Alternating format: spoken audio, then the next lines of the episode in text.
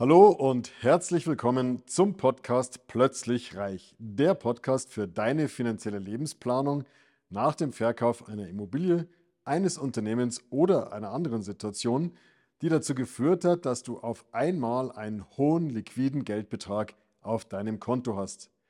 Mein Name ist Markus, Markus Marquardt und ich möchte dir helfen, für dein neues Vermögen eine sichere und rentable Anlagestrategie zu entwickeln, mit der du dich zu jeder Zeit so richtig wohlfühlst und alle deine Ziele und Wünsche sicher und planbar erreichst. Lastenausgleichgesetz, der Staat nimmt mir all mein Geld weg. Das ist die Sorge vieler Menschen, die heute mit mir sprechen. Bleib mal dran und erfahre mehr zu dem Thema. Hier gibt es Neuigkeiten. Ja, seit einiger Zeit kursiert immer wieder das Gerüst, Gerücht, es gibt einen Lastenausgleich das heißt, man greift wieder auf das Lastenausgleichsgesetz von 1952 zurück, um Geld umzuverteilen von vermögenden Menschen äh, zum Staat und mit der Staat sein hohes Defizit äh, tilgen kann bzw. mildern kann.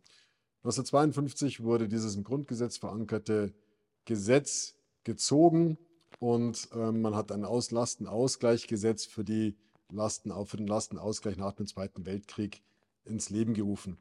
Nun ist die Frage, ob dieses Lastenausgleichsgesetz wieder in Kraft tritt, um einfach die hohen Defizite aufgrund der Krisen der letzten Jahre und aktuell auch der ganzen Energiekrise und Corona-Krise und so weiter ähm, zu bedienen. Bisher waren es alles sehr vage Überlegungen, die aber dazu geführt haben, dass ich erlebe es jeden Tag aufs Neue, viele, viele, viele Menschen sich wirklich damit konfrontiert sehen, dass sie Angst haben, dass der Staat auf das Vermögen zugreift, das sie selber hart mit harter Arbeit aufgebaut haben.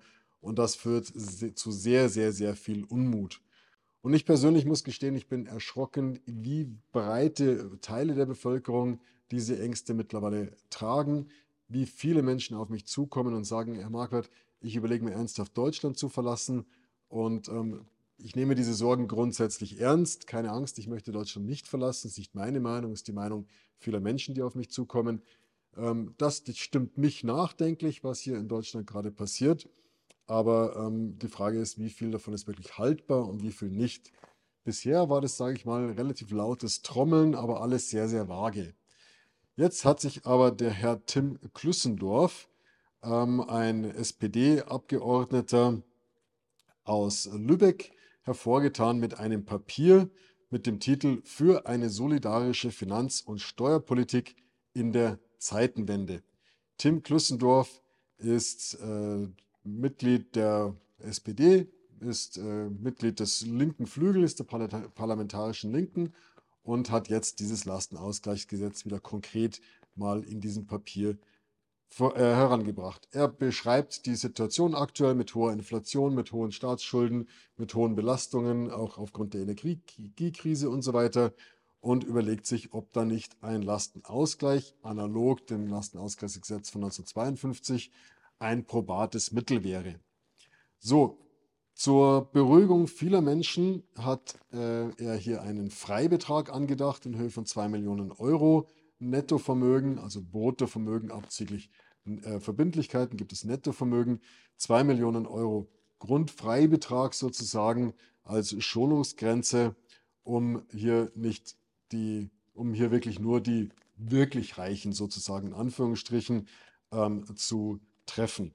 Neben dem persönlichen Freibetrag in Höhe von 2 Millionen Euro hat sich Herr Klussendorf hier einen Freibetrag von 2 bis 5 Millionen Euro ausgedacht für Beteiligungen an Kapitalgesellschaften, um hier einfach die GmbH-Gesellschafter ein bisschen zu schonen, die, gerade die kleineren GmbHs.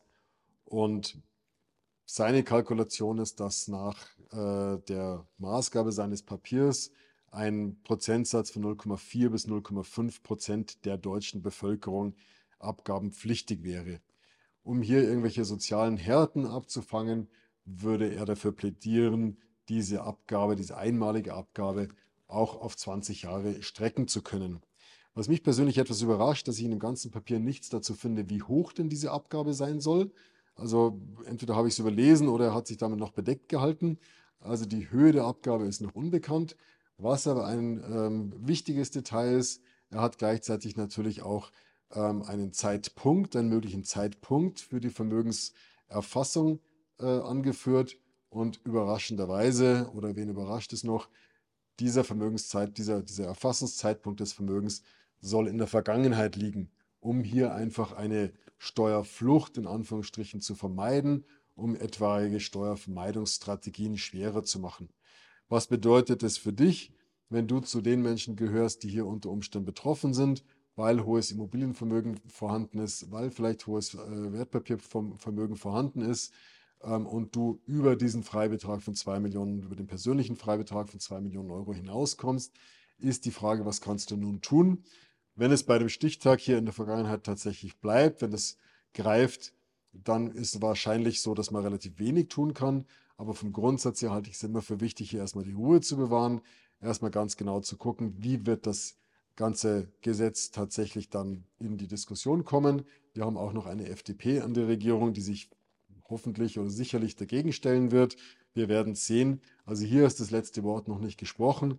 Ich habe aber das erste Mal jetzt wirklich festgestellt, dass dieses Gesetz ganz konkret in einem Papier wirklich mal herangeführt wird und sich hier sozusagen die, die Wolken am Horizont etwas verdichten. Es lohnt sich hier an dem Thema sicherlich dran zu bleiben.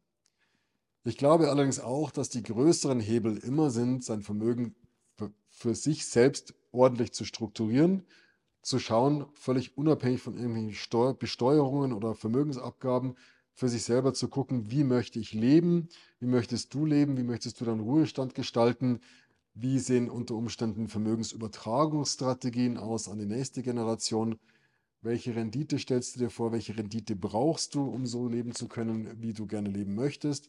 Und auf dieser ganzen Basis empfehle ich immer eine Vermögensplanung aufzustellen, eine finanzielle Lebensplanung und dann diese mit Portfolios, mit Strategien zu versehen, die einfach dem, was du benötigst, am nächsten kommt.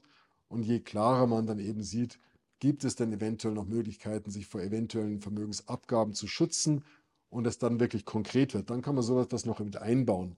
Aber ich halte nichts davon, jetzt irgendwie panikartig irgendwelche Maßnahmen zu ergreifen, alles Geld in die Schweiz oder nach Paraguay auswandern, was ich auch immer wieder höre.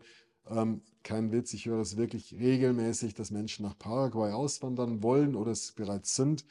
Ähm, ich persönlich habe meine Zweifel, dass in Paraguay als deutscher Auswanderer das Geld geschützter ist als in Deutschland, bleibt aber jedem selber überlassen. Ich halte nichts von übereilten Maßnahmen. Ich halte sehr viel davon, sein Vermögen grundsätzlich vernünftig zu strukturieren. Hierauf bin ich auch spezialisiert. Das heißt, wenn du hierzu Hilfestellungen benötigst, komm einfach durch. Wenn du auch zu dieser ganzen Thematik einfach mal Fragen hast, komm gerne auf uns zu. Du findest die Kontaktdaten rund um die Folge. Ich nehme mir 20 Minuten, eine halbe Stunde Zeit und wir schauen einfach mal, wo bei dir der Schuh drückt, ob ich dir helfen kann und wenn ja, wie. Und in diesem Sinne wünsche ich dir einen gesunden Optimismus. Das Leben wird weitergehen, die Welt wird sich weiterdrehen und äh, in diesem Sinne alles Gute.